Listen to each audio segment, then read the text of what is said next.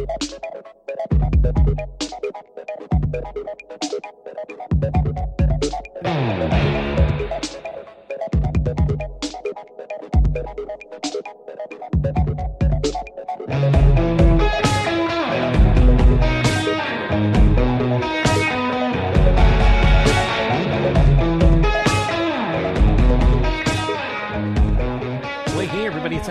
it's your host of Filmwax Radio. It's Friday, April 16th, 2021, and this is episode 664.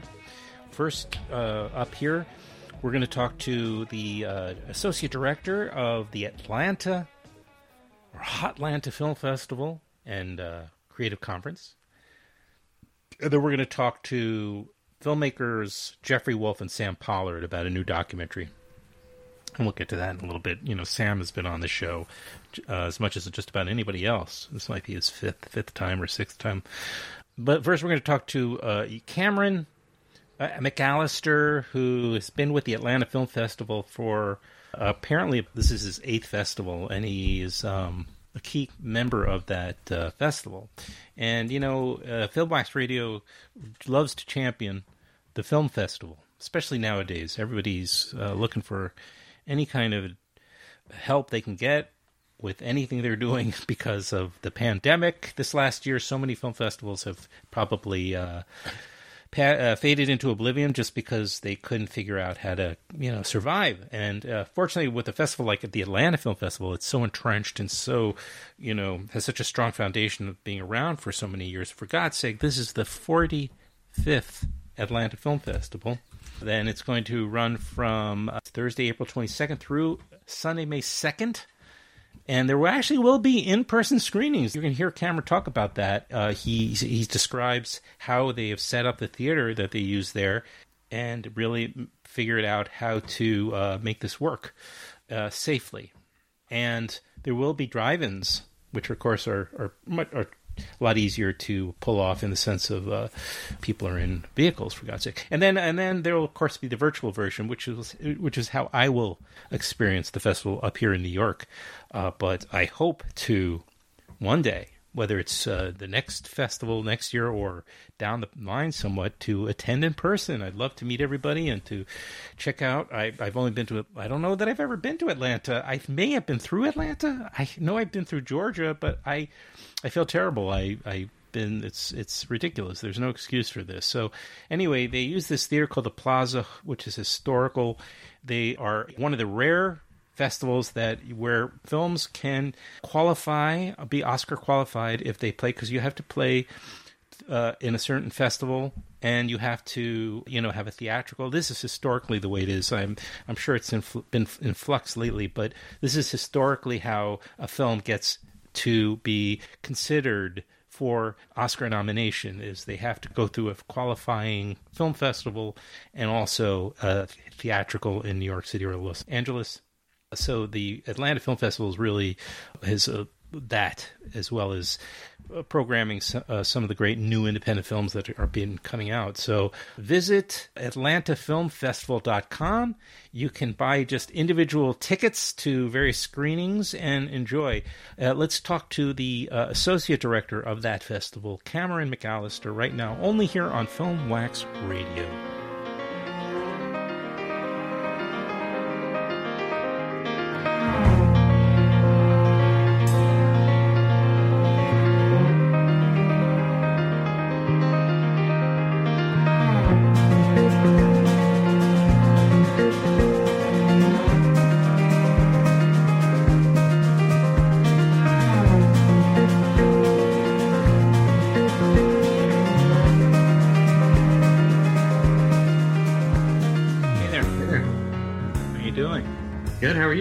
Good, Cameron. Nice to meet you. Good to meet you too. Welcome. Thanks. Done many of these before? Uh, I've done a lot of um, interviews over the year. I haven't really done any um, podcasts or uh, too many video interviews. Gotcha. Well, you have a face made for video, so oh, well, thank don't you. worry about it. and you you set up very well there. Looks good. Cool. Appreciate it. Uh, I'm hoping there's not too much sound from people in adjoining offices. Um, Hey, Cameron, it means you guys are working, you're busy. Yep. You got a festival in a few days. You should. It should be a little noisy there. I don't mind that Yeah. at all. Okay, good. Yeah, yeah. In fact, we'll just we'll edit in some background noise just to emphasize how busy you guys are. Yeah. Well, I imagine though the uh, crux of the uh, intensity is is behind right now. It's just a whole lot of little fires and things of that nature. Yeah, and you know, um, so this is my I want to say it's my eighth um, Wow. festival on staff. Um, of course, I've been around um, for longer than that.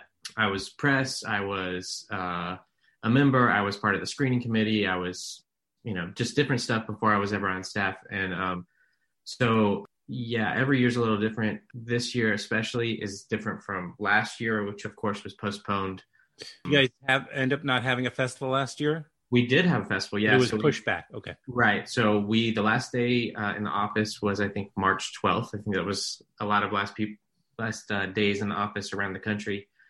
But our festival was supposed to be April. I can't remember even now. I think it was supposed April. to be the end of April, the beginning of May. And so we of course, I mean, we were getting ready. We were actually the the day before we uh, had to postpone the festival. We were having a programming lockdown where the whole staff was in our conference room together, and we were um, we were going through the programmers were walking us through all the selections of the festival just so that we could all be familiar. And it wasn't something that we had ever really done before. We had we were trying to make an effort Yeah. so that the whole um, staff could could be on the same page, you know. Mhm. And then of course the world fell apart, and uh, we had to move the festival. So we ended up having a drive-in and virtual uh, festival in September, Mhm. uh, which was very strange for us because um, a lot of us have been on staff for quite a while, and we've always been kind of a, a spring festival. When I started, we were early March, and then we kind of slowly moved to April, and then closer to May, which I feel like suits us pretty well. And so, yeah, we, we ended up doing this about you know six or seven months ago, but it was so different from the previous festival, and this festival is different from that one because we are back having in person screenings again, uh, limited, but um, yeah, so it's you know everything's different. Right, of course. And next year will be different too. Yeah, for Yeah. sure. What's nice is, I guess, is that you were able to pull off the festival. So you have actually, this is the 45th Atlanta Film Festival Mhm. and Creative Conference at a, in 45 years. So you didn't have to somehow r- go back and monkey with the numbers. It works out. Yeah, maybe Um, we'll take a we'll take a, a breather. Just kidding, we won't. You are the associate director of the festival. hmm So you've been, as you said, on staff for about this is your eighth festival, but and and, and you've had a relationship though with the festival going back even longer. So it's a real relationship for you, right? This is like It is. It's uh, it's by far my longest uh, relationship. I'd say. It's, uh, yeah, I think I started attending in 2007 when I was just a, a poor college student who opened up the newspaper and was like, "Atlanta has a film festival," which of course Atlanta Yeah. had had a film festival for um, 30 something years at that point. Uh, I was just learning about it, and I went. I remember I went and saw um, La Vie en Rose with Marianne Cotillard, where she won her Oscar. Um, I saw that in back then. The festival I think was in early June, right. um, and I was hooked. It it just got me in, and so it wasn't until 2014 was my first festival on staff. Um, so yeah, I've been been there quite a while. Yeah, I mean, festivals, I think, not to get too sidetracked, but film festivals are kind of like, yeah, it's a subculture essentially. If Mhm. you're not a filmmaker or somehow tangential to that, Mhm. you know, most people, other than a couple of exceptions, obviously everybody knows of Cannes and of New, you know, there's obviously a handful of festivals that everybody's kind of aware of, maybe the New York Film Festival, a few others, but you don't realize just, you know, how many there are. Mhm. but that's changing. I think that's changing, uh, and we could have uh, uh, this conversation another time. But I feel like film festivals are have been filling in the gap with in terms of seeing live screenings, meeting other people, film uh, the directors and possibly cast members, that type of thing, in real, Mhm. you know, um, in person, IRL. Because even in the best of times, distribution has become becoming more and more difficult. You know, for so Mhm. many films in Atlanta, you know, for over the years, I've I've been wanting to get down there, Cameron, because the reputation is pretty terrific for this festival. So I'm really just thrilled that that finally, even though it's been it has to be done virtually, that that I'm able to attend. Yeah. Yeah. So uh, we'll talk about. You got 188 films. By the way, right now, as people listen, t- uh, tickets are currently available already. Mhm. So Yeah. just talk about that. Like sometimes festivals, you have to buy the badge. You have to Mhm. buy a whole like a badge for X amount, and it gives you the opportunity to see pretty much anything you want, but it's a bigger investment. But here you're selling, you know, a la carte, I guess. Yeah, so um, traditionally we um, were uh, we we've always been both a badge and a ticket festival. So you can attend one event and pay you know just a regular ticket, or you can get a badge and you know have have um, access to all sorts of stuff. And and our festival is largely pre-COVID um, had a lot of social events. You know, we're all about Southern hospitality, and Atlanta's a a good time city. So um, we had lots of parties, um, lots of hangouts, lots of uh, mixers and networking events. And of course, you know, with, with restrictions and just common sense, we're, we're not having that this year. So our badge system, we've adjusted just because the, the needs for, for that are a little less. So you still can get a badge, but tickets, I mean, that's, that's the way I've, I've attended many festivals or just individual tickets. You can, for our indoor screenings, we, um, we're using the famous Plaza Theater uh, in Atlanta, which is the longest running, continue, the oldest continually operating movie theater in the city. It's the only minority owned movie theater in the city. So we have pod seating set up. So uh, every pod is at least seven feet away from the nearest pod. So um, it's safe. They're um, they're cleaned and changed out in between um, screenings. There's ionization in the theater for for air filtration. Uh, there's all these these different things in place to make it a safe experience for everyone. Right. So a pod has has up to four seats. So if you buy one uh, one ticket, that closes out the pod. If you bring three people with you, y'all can all sit in the same pod. So yeah, it's you know it's it's a little different. It takes a little bit to wrap your head around. It's similar with drive-in or drive-in screenings. You know, you pay X amount if there's only one person in your car. If it's just you going to see this movie, you pay a little more, but less per person if there's two people in your car than if there's Gotcha. two people in your car. So yeah, you can if you just want to see one film and you kind of filling it out. I know I know film festivals for the for the layperson are um, kind of hard to understand. You know, I, I like to explain uh, them like a, a music festival um, since uh, people kind of have more of a grasp on that. I think they're kind of higher in the public consciousness than film festivals.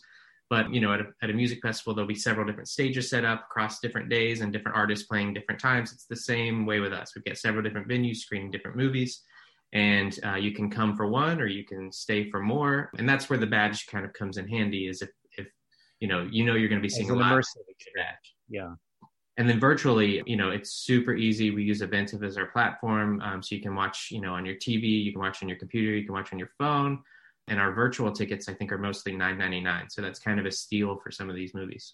Yeah, the badge gives you an immersive experience, though, and Mhm. and it's there's a just a kind of a an empower a kind of an empowering feeling of being able to walk in, you know, to see anything you want. But one other thing that does separate a, a fe- festival, and I believe you do have a co- it's a comp- competition festival, correct? So you have a, Mhm. a jur- you have jury awards, We do. you have yeah. audience awards. We do.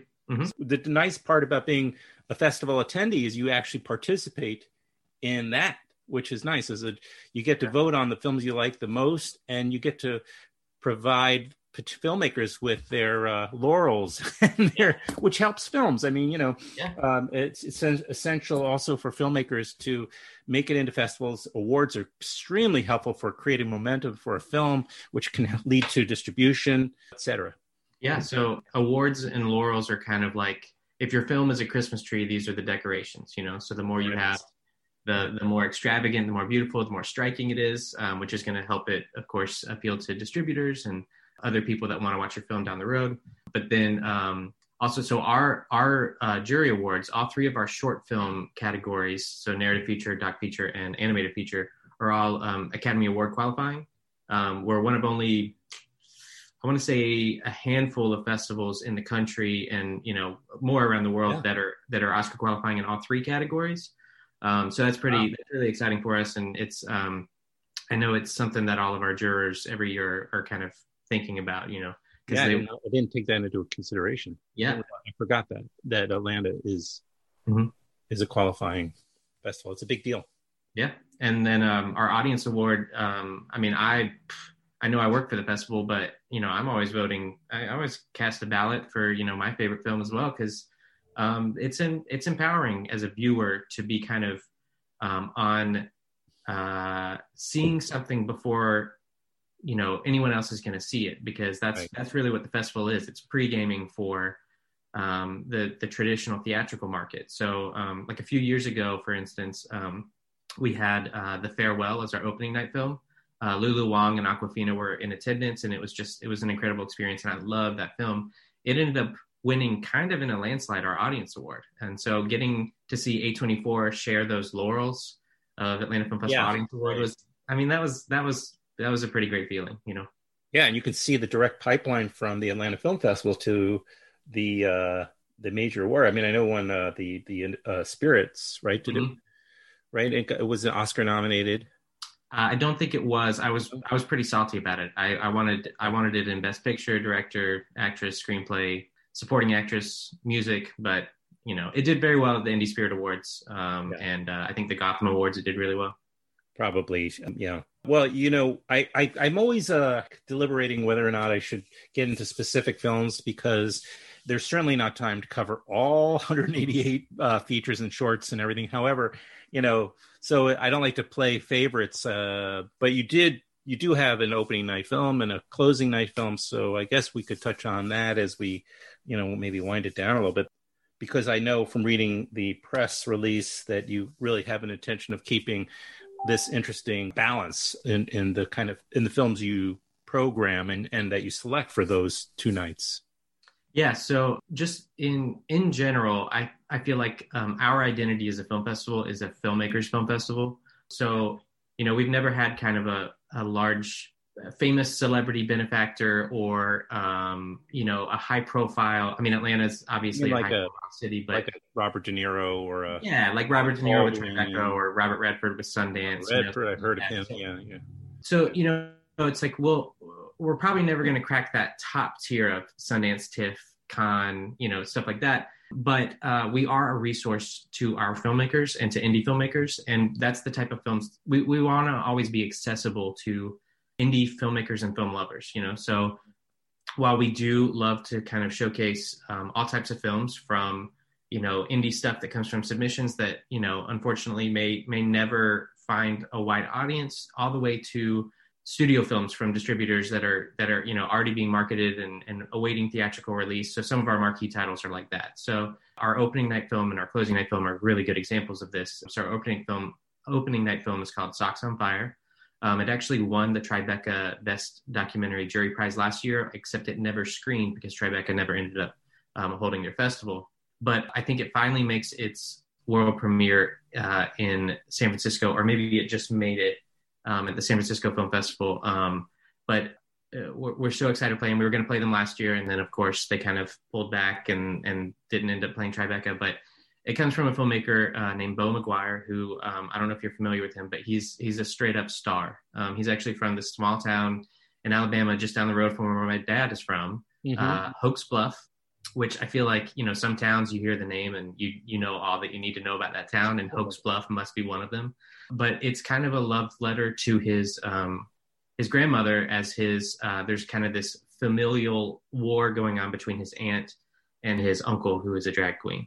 So it's it's very poetic. Bo's kind of narrating it but there's this cast of characters some of whom are are real playing themselves and and some of whom are, are actors. So odessa young who is in um, shirley with um, elisabeth moss last year she's in the film oh, sure. Josephine Decker, um, Decker's film yeah Mm-hmm. Yeah, so so Socks on Fire is very much an indie film. It's very much a southern film. It's very much kind of the the just the type of film that we just always cling to. Mm-hmm. And um, Bo's going to be in attendance for opening night, which you know normally we have this big grand party and everything, and this year, of course, we can't. But we are um, having performances preceding the film from drag superstars, uh, Rakim Sakura among them, other other names to be announced. So I feel like this is a very indie film that is is making a very big, splashy Hollywood type of premiere for us. And then our um, our closing night film is kind of the opposite. It comes to us um, from a studio, uh, or from a distributor, IFC, and it stars Eric Bana, and it's like a very it's an Australian production. It's called The Dry, but it's a very kind of Hollywood crime mystery, like very professional film. And I, I watched it and I just fell in love with it it opened uh, New Year's Day in uh, Australia, and it's already broken um, some box office records um, because it's been so well received. And by Robert Connolly. Mm-hmm, Robert Connolly was the the writer director, and uh, it's just a it's it couldn't be more different than Socks on Fire. And I love when we're able to kind of have bookends that are that are so opposite because we we show it all and we love it all. Can you just say something briefly about the creative conference component? Because yeah. um, that's I know taking place all virtually this year. Yeah. So last year we actually, when we were forced to go virtual for the creative conference, we had just a great time with that, and we were like, oh well, we can't wait to do it virtually. Maybe now from now on, you know, who who knows what the world's going to be like next year, and maybe you know it will return to some in person capacity. But for now, we really enjoy having it um, virtual, so people can just kind of watch it at their own uh, leisure. They can absorb as much as they can because they'll have, you know, they don't just have to show up in person during the day. It used to take place Monday through Friday, like nine to five, kind of. So you know, if you couldn't get off work or if, you know, maybe you weren't a film professional, but you're trying to get into it and you have a, a kind of a regular day job, then there might be uh-huh. some conflicts for you. Um, but also the fact that um, doing it virtually and pre-recording a lot of it allows us to have a lot kind of greater reach of talent. So um, we're able to get people that maybe that you know for them to be a part of the panel, we don't have to fly them to Atlanta now, which makes them more available and more willing to do it. Yeah, I think we have about 40 different. Um, wow. I'm not sure the exact number. I, sh- I should be, but 40-ish panels and master classes and workshops. Everything mm-hmm. from Daveed Diggs and Rafael Casal talking about their new series Blindspotting, which the, the film that it's based on was our opening night film, I think three years ago. They're back. We have a stunts panel that just recorded. Uh, I'm really excited about because stunts. I'm I'm part of the Oscars need to add a stunt category uh, team. I know that the SAG Awards are the only high profile stunt category in the the awards uh, industry, but I I think there needs to be more attention to that and and more um, exposure to to the great work that our stunt people do. Okay. Um, there's just there's all sorts of stuff. There's something for everyone at, at Creative Conference, and our our director of the Creative Conference, Linda Burns, is a she's an industry vet. She's been here for um, just decades working in Atlanta, even before, way before the tax credits. And so she's just got a real grasp on who we are and who Atlanta is in the industry. And then uh, I think that really spills over into these great panels.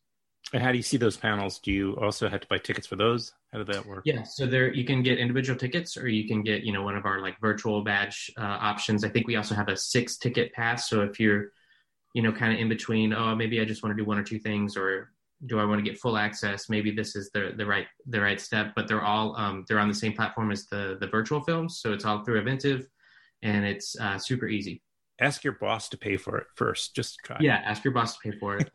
right, yeah, an education write off. Yeah.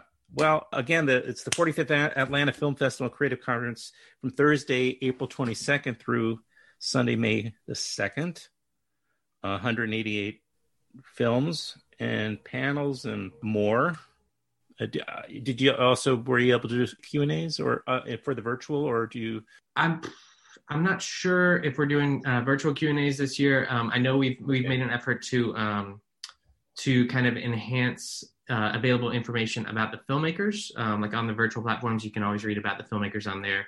Um, right. there, there, there's probably going to be some recorded Q and A's, and then of course for the in-person and drive-in screenings, right, we're anticipating some talent that's going to be making it into town, or some of the local talent that will be doing uh, live Q and A's. You'll be able to honk your horn at. Uh... Right. Yeah. Actually, uh, we've gotten in trouble uh, with some of the honking. Uh, some of our our screens uh, late at night are. Oh, they're in town. You're that you're in town. So, so, we encourage flashing lights. Oh, very good. Because yeah. you're are you're in town. Because uh, the ones I, uh, I I'm up in the Hudson Valley now, and I went to the Woodstock Film Festival in the fall. Also had virtual. They had a rather a drive-in, and I, I attended. And there, you you were in the middle of nowhere, so yeah. it's like honk away. Nobody's gonna yeah. have any problem but it's a nice experience for uh, the you know you got a car or just you know gang with some other bubble and mm-hmm. uh, you know experience it. It's it's a fun way to see the movie. For sure. Um, it's it's uh, yeah. Cameron McAllister is the associate director of the Atlanta Film Festival. This was great, thank you. And unless I left something out, you or you wanted to mention anything else, did we? I think we covered a lot. But no, yeah, I, I appreciate it. Thanks for the opportunity. Okay, we'll so uh, we'll do this again sometime. Yeah. All right. Thanks, Adam. You bet. Have a good day. You too.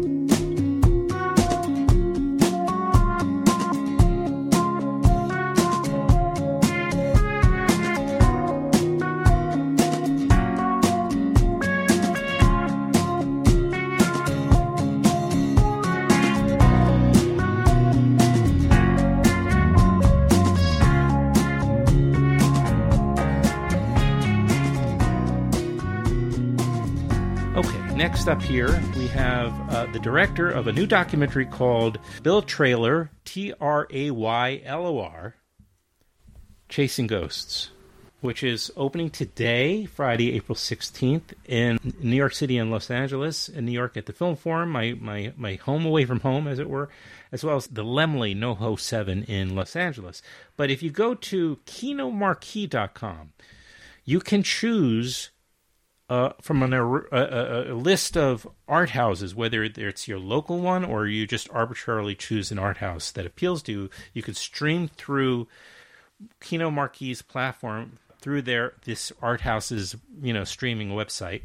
Like film forum is one as well. So if you're a new yorker but you don't want to go to film forum physically you can still watch it. And what david my friend who's uh, uh, works at kino lorber as their publicist said is that half of the ticket goes half of the cost of the ticket goes to that art house. So you, I I mentioned this in the film, excuse me, in the conversation that you're about to hear with the filmmaker Jeffrey Wolf and the producer of the film Sam Pollard. That is the case that that you're you're supporting not only this wonderful documentary and the filmmakers, but uh, but you're also um, supporting art house cinema and, and the art houses themselves. It's important now more than ever. And so now Jeffrey Wolf is the director of this film. It's called Bill Traylor, who was born.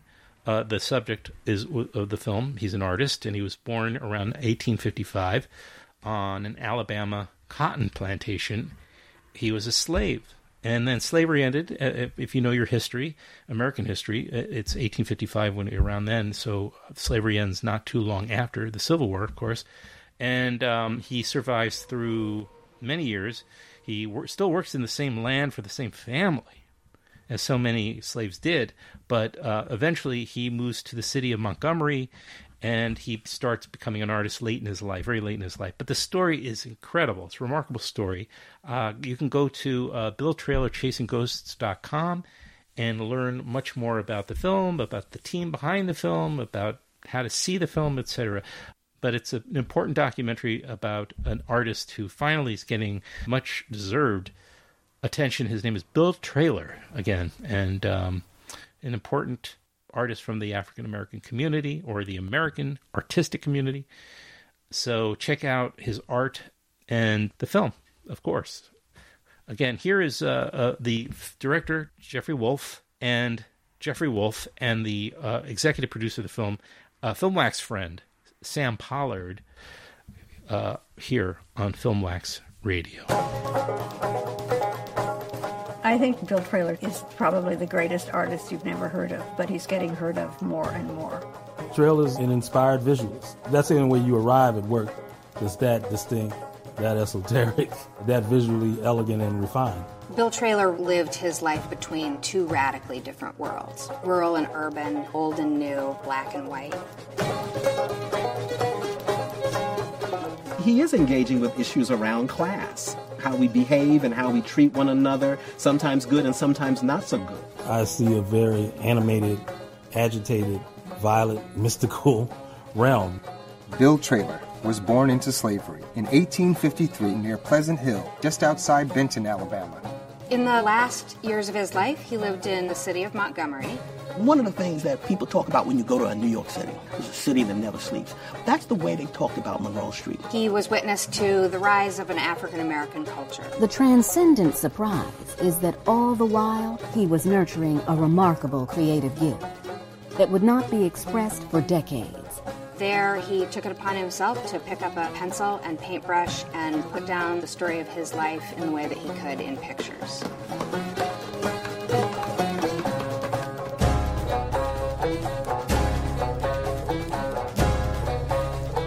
I could place his work next to anyone, and he would still stand out.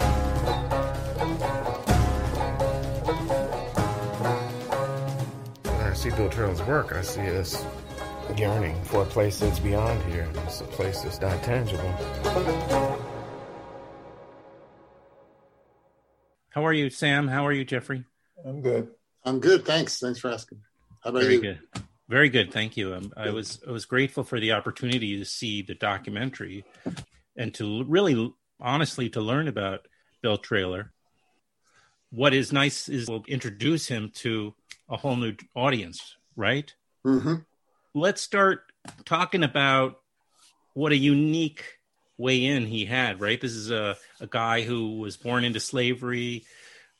Fortunately, uh, you know, I guess optimally at towards the end of that time. He was so he I guess he was a uh, slave for a while and then he he worked the uh, the land uh, under contract to the same slave owning family and he uh, eventually went off to Montgomery, Alabama. This all took place in Alabama, and then he uh, became uh, later in life he became homeless and started in his 80s.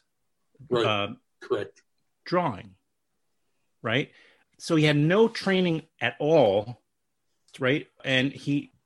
so the the early I see in the earliest stages somewhat crude childlike drawings, but at some point he finds a voice there.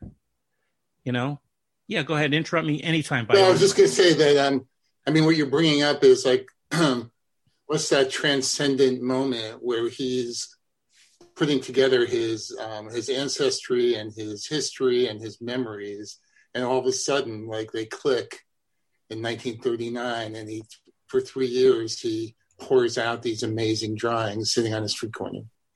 You know, that, that's the amazing phenomena is like you know how that happens. How does that happen exactly? And that's one of the mysteries we don't solve. Right. And, but you know also um, i mean i fell in love with his work almost 40 years ago when i saw it for the first time. And it stayed it stayed with me. And you know but in order to tell a story about an artist you kind of want to have that b story. And so i kind of came up with this idea with with my friend fred who helped me write it. Um, he, he did most of the writing. But um, this idea of like showing what his what Traylor's purview was, what he may have been seeing, and trying to line up the music and the images and the narratives that we chose to kind of go with, you know, possibly what his experience was.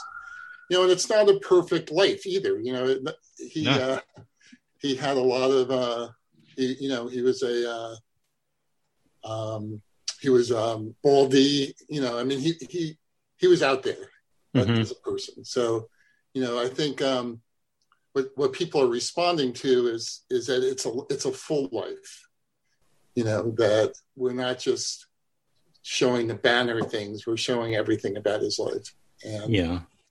Okay. Did you? Think, go ahead, please, Sam. I was say one of the things I think that Jeff does really well in shaping this film is he's looking at a man who you know, was homeless, who lived on the streets of Montgomery, Alabama, but just was able to see that this man created a, a, fantastic, beautiful visual language that makes him stand out, you know, you know, far above other artists, you know, around that time. So I, I think that, you know, for me, when when Jeff first showed me a rough cut a long time ago, before I got involved as an EP, I could see, you know, the, to me, what's important about making films about artists like this is that the director has a really has to have a real strong perspective and point of view, which I think that Jeff has, that he brought to the material, and mm-hmm. the way he shaped it, the way he had the narrate himself tell the story, the use of dance and the silhouettes that he created with his team.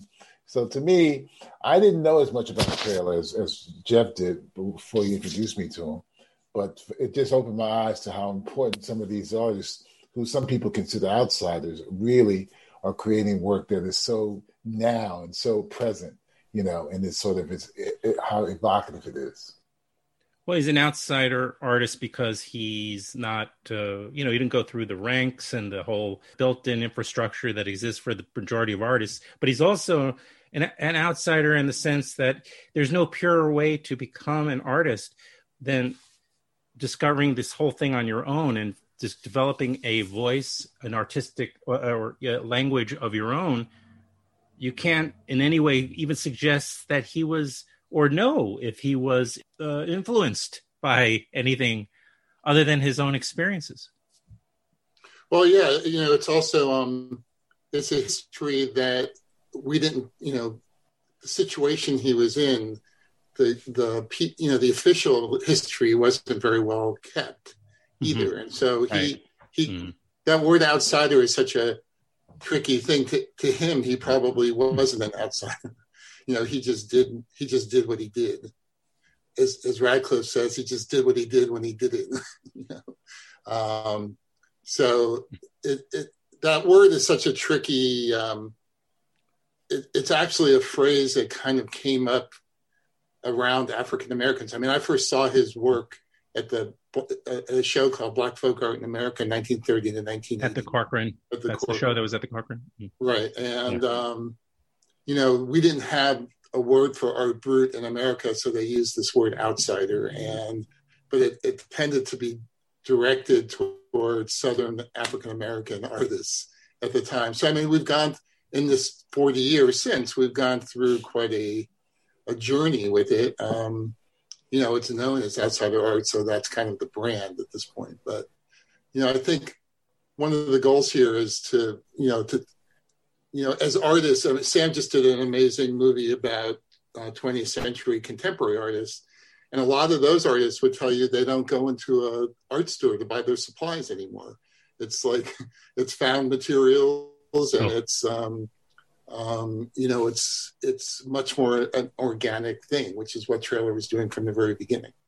So, you know, it's uh, so he found his supplies. I mean, he just drew with whatever, I guess, right. pencils or writing implements he had handy. He was often given paints. You know, people would come by and give him right and, and pencils, donate but, it. But a lot of the, you know, there's a drugstore next door called Dean's Drugs that whenever they would throw out the posters or their candy boxes that things were delivered in, he would abscond with them. If you look on the back of many of these drawings, there's baby Ruth cartons and you know, um, yeah, that that kind of material. So yeah. Well, one of his great grandchildren, wasn't it? Just mm-hmm. said that when she was little, and she came across a bunch of these drawings in a closet or something that she right. just just sort of drew on the back and you, know, you thought it was scratch paper to use her words right? Like because it was on what was kind of scratch paper. It wasn't like on a canvas. It wasn't on a you know these weren't framed you know? Uh, no well, they were often tacked onto the wall with a nail or a piece of string yeah. or whatever yeah. And i bet she wishes she had some of those now. She does. Well so yeah i mean this is what the film is kind of about too, about the the legacy, his legacy, and the family. You you interview um, a large number, I would say, of his surviving family, his great grandchildren, some grandchildren that are still around. We found uh, six great grandchildren. We had we had to dig them up. I mean, it was not. Uh... Don't say that. but uh...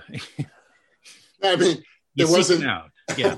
we didn't have to dig them out of the grave, but we well, had to. Okay. You know, we had to go looking for them, and yeah. um, and we found a, an actual granddaughter, and I, I, happened to find footage that was taken of her twenty or thirty years before, so I was able to put those two worlds together.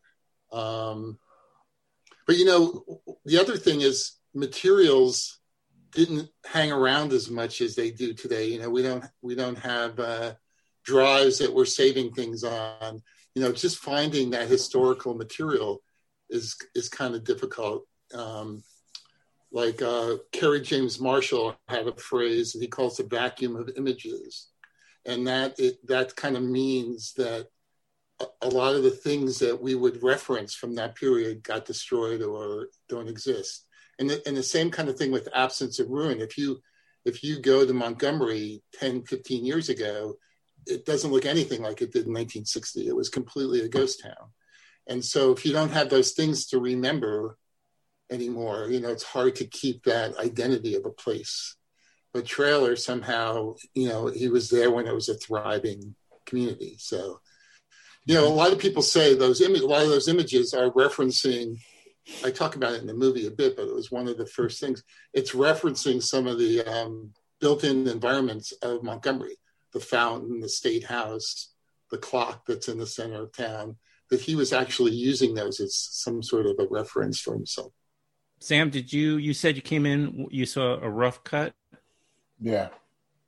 And I know Jeff quite a long time. Both, you know, oh, okay. We, we were editing colleagues, and and we've both made this transition to director. So, you know, right, you're both editor. You both come from an editing background, correct? Yeah, correct. yeah, we're both editors. So we've known each other quite a long time. But in the last five or six years, we've become pretty tight. And so when he had showed me the, one of his early rough cuts, you know, I was I was enthralled. I was, intri- you know, intrigued by Bill Traylor and his uh, the arc of his journey. And so, you know, I kept watching cuts, and it was getting better and better. And then Jeff asked me to come on as an executive producer, and I couldn't say no. I mean, he's he's a, a brother in arms as far as I'm concerned. And so, and, you know, and he's doing something that's important, telling the story about this artist that people were never aware of. And I'm glad that now there's an opportunity for for for an audience to see it when it premieres at the Film Forum and online. And you know, I'm glad people are getting a chance to know who Traylor was. You know, I spent a lot of time in Montgomery myself. You know, because my son went to Tuskegee, so oh. you know, I'm sort of connected to that city also, and I'm even more connected now with with uh, Jeff's film. So you know, this is sort of a nice sort of synergy. Well, also with MLK, I spent a lot of time in Montgomery visiting MLK locations, you know, and um, in the Partridge, the Parsonage House and getting tours and you know so there's all, all this kind of crossover. And, and, also you know Sam and I did we, we, we literally started around the same time. I, I was in more feature films at the time. He was a little you know sort of going back and forth between documentaries and feature so we've we've had this interesting dialog mm-hmm. back and forth about mm-hmm. those kinds of things. So you know and I mean this film you know I, I don't know I mean you you'd be the judge of whether it was a typical documentary, but I kind of came at it from a from a, a narrative point of view, I guess. And well, I will say one thing that stood out in my mind now that you bring it up. For instance, I kept ex- hearing voices and what sounded like like voiceover narration, but it turned out it wasn't. It was they were sitting looking at the camera, talking directly to the camera. I mean, you know, we have the talking heads, but there was a different thing going on here. Mm-hmm you know, it's like uh, people. I mean, I don't know. I just feel like they were almost characters in in in there. Um, very good. You're one of the first, one of the few people to mention that, because I wanted them to be. Um, I wanted them to be the drawings. I wanted them to be the narrator. I wanted uh-huh. them to be performers. I wanted, if you notice, they're kind of dressed casually, kind of on the rehearsal stage. I wanted the, the feeling of kind of an impromptu vibe and um, and because you, don't want to you don't want to take i mean it's serious stuff on one hand but but he also had such a, such a sense of humor about him. And and there's like there's so much that we don't know that we kind of just want to leave it loose so that there are ways that people could kind of grab onto whatever they could relate to you know? Yeah did you you say there's um he had a sense of humor. Do you do you derive that from his work? Oh definitely. Anecdotally you know, not from him personally. I, no well i know that. Yeah.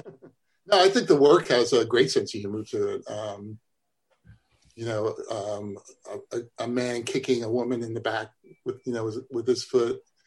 Um there's you know just sort of the way the characters are situated at times yeah i think i think he's being i don't know if whimsical is the right word but um you know i i think he's seeing the world in kind of a you know uh, obtuse way yeah it's well, kind of a topsy it's a topsy-turvy kind of world for him Mm, yeah, I mean, I wouldn't. You know, you, you, just don't think of from the few photographs. You just figure, oh, he's had such a tough time of it. He probably yeah. lost his sense of humor.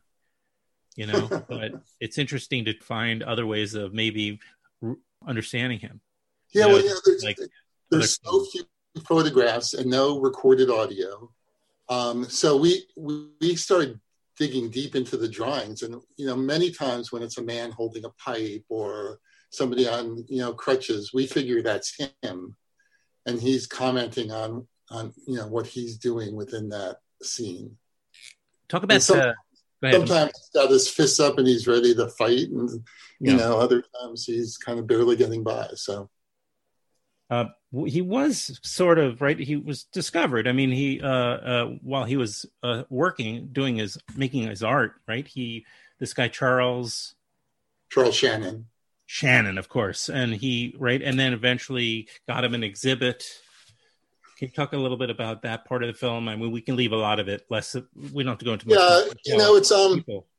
I mean, it's it's com- it's a, it's only complicated in the sense that um, there was a movement in Montgomery around 1939 that was a group of kind of liberal-minded Southerners who started something called the New South. That was kind of an answer to the Harlem Renaissance, Mhm. and they had Discovery Traylor, and they gave him a show in the New South for, you know, just of the work, not framed or anything, just up on the wall, and um, they didn't charge any money. You know, they didn't sell the work; it was just a display, and um, and that was up for about a month. And uh, some people say Traylor came to see it, and it was kind of out of context for him; he couldn't relate to it. But um, but the New South had a lot of internal problems and kind of broke up after a year. But Shan, so they didn't exist anymore. So so Shannon kind of held on to the idea of Traylor for quite a few years. Then he fi- he finally, without getting much traction, he finally put the work away around 1959, 1960, and only brought it out again in the early to mid 80s. When um, I mean, if you want great detail, there there was a Horace Pippin show that he read about Shannon. Mhm. So he called the gallerist who showed the Pippin material and asked the gallerist whether she wanted to show the work, and she um, she did not. But two of the people who worked at the gallery became like his main dealers. And now it's all secondary market, right? It's all out, you know, whatever that we know that exists, like 1,200 to 1,500 pieces, all are in collections or museums. Um, it's not something that you're going to find in a flea market or a, Right. you know, or an antique store too easily at this point. Who holds the deed on this stuff?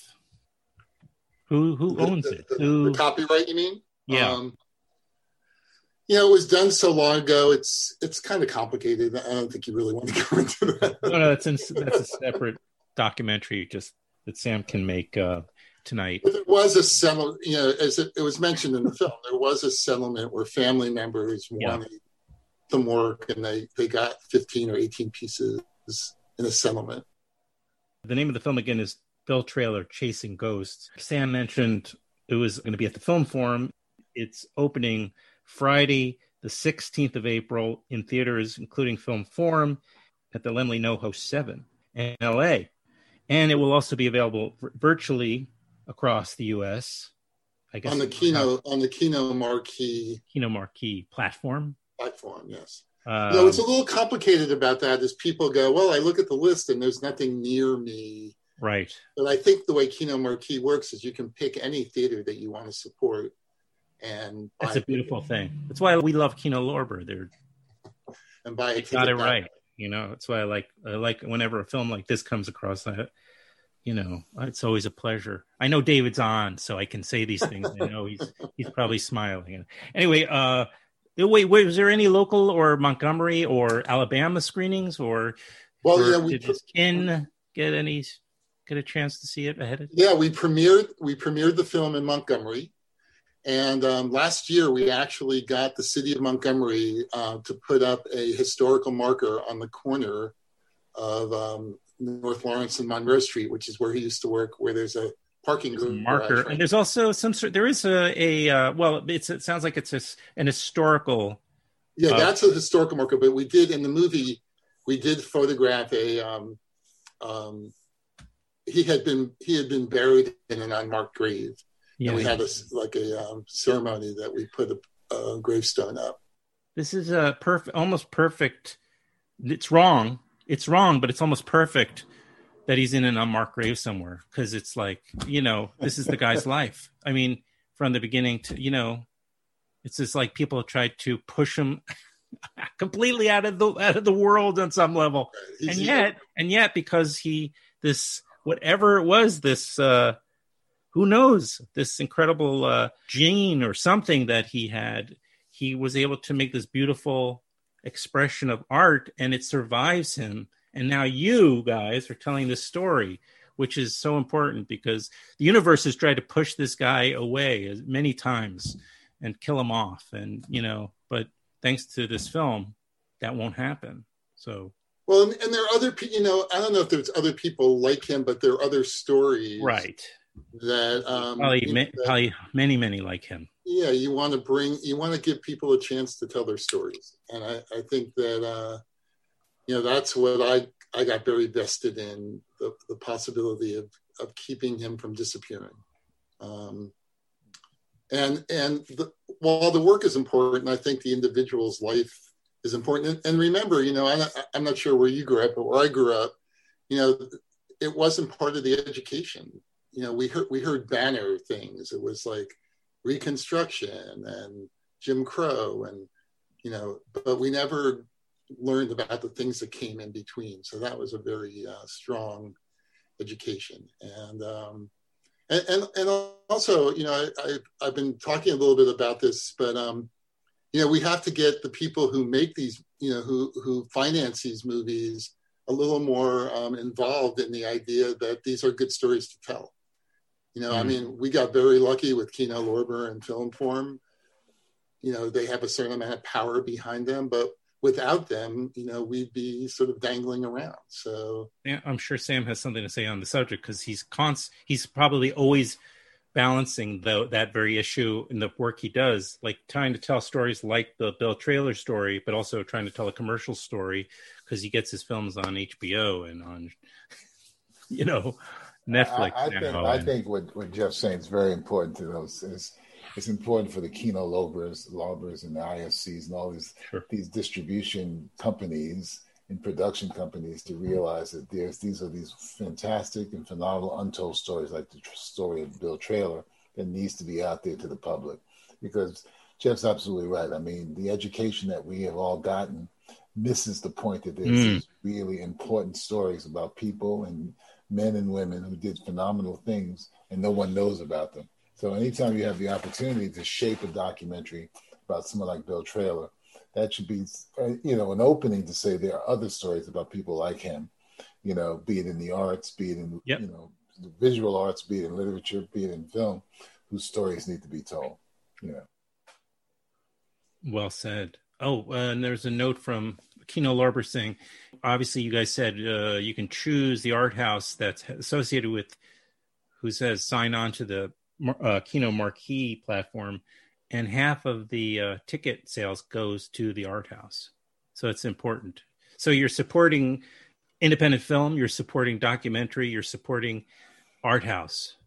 So just buying a ticket to this film is is like uh, is uh, obviously really uh, important. Yeah, and, and one of the things I'm happy, you know, it, it, without um, Mm-hmm. I think I think the idea of art itself and, and creation and you know the last four or five years we haven't gotten much of that. We haven't got much support from the top in that. No, and I think that um, we're at a point where we you know we need to smarten up and get some more culture into our society. well, the the empirical data is there. They say you know people are smarter when there's art, and um, other countries seem to make it a more priority. This country just does it has failed terribly in that regard. Uh, you know, I'd be the first to, yeah, uh, I agree with you 100. percent Well, you know, thank you guys. Uh, pleasure, Sam. Thank you again. It's. uh I'll probably see you soon again for another project. I hope. And you probably will yeah, odds, odds are good. So you're. But make sure everybody tells everybody on your podcast to go and see this I film will. about chasing, you know I will. Bill Traylor, Bill Traylor chasing ghosts, and to tell your friends if you like it, tell your friends, and um, you know I think that the trailer kind of sells it pretty well. You know, I think if people just give it the two minutes to watch the trailer.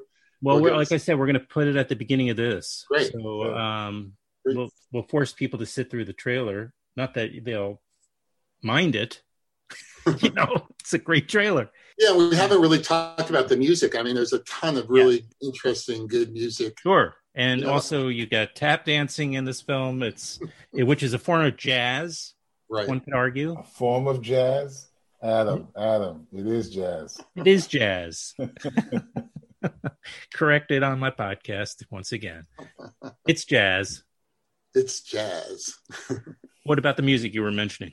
You wanted to say something? Well, I was just going to say, I, I, think that, um, you know, in, in my films, I tend to, because I'm worried, I don't want people to feel that it's like academic or preachy, you know, so mm-hmm. I try to, I try to give something for everybody. I try to make some nice visuals and some good music and, and, uh, you know, some some things that you may not have seen before. I, I was so psyched when I found that footage from 1941 of Montgomery. I mean, I showed that footage to a historian in Montgomery, and she had never seen it before, and she wasn't old enough to know what that looked like. Where'd you find that?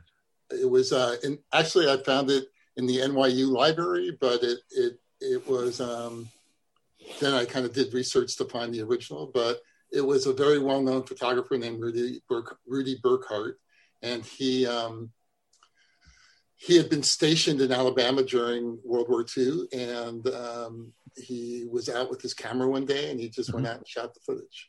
You know, and uh, and the, the other there's a lot of material in there from the early days, 1890s, from from uh, Dallas County of a woman photographer named uh, Mary Ellen Kepp, who all those are glass negative photographs, literally shot uh, maybe even on the same land the Traylor lived on. I mean, those were like phenomenal things to, to dig up. And, um, you know, it kept giving me more and more confidence that the movie could be made because, you know, I had interesting things to show to people. So thank you again. Bill Traylor, Chasing Ghosts at the Film Forum in New York or at the Laemmle NoHo 7 in LA and on the uh, Kino Marquee platform. Thank you guys. And uh, thank you. Thanks so much, Adam. Thank you. Be good, Adam. Say hello to your son. I will. Thank you. And your daughter. Thanks, man. Plural. Bye. All right. Take care. Bye. You too. Thank you.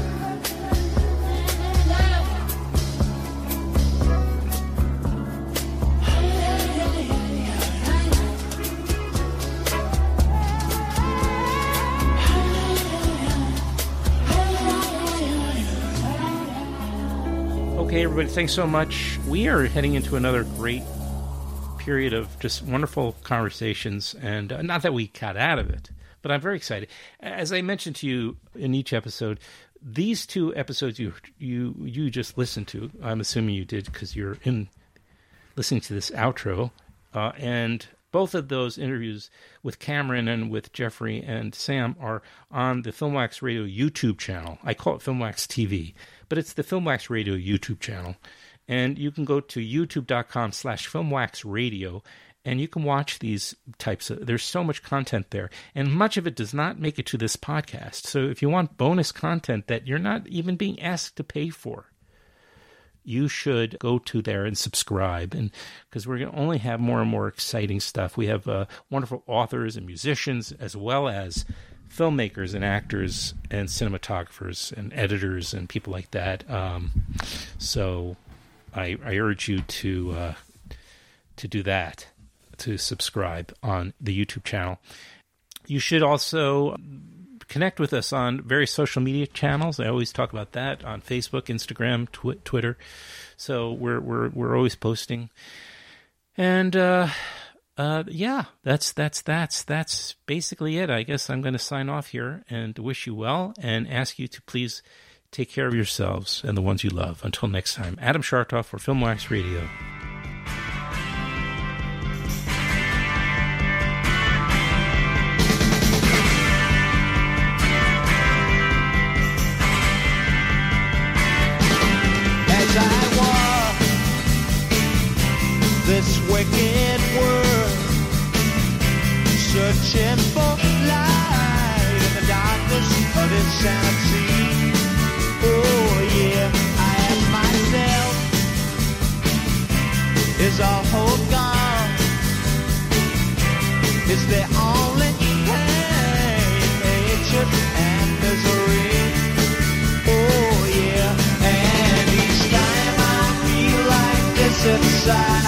There's one thing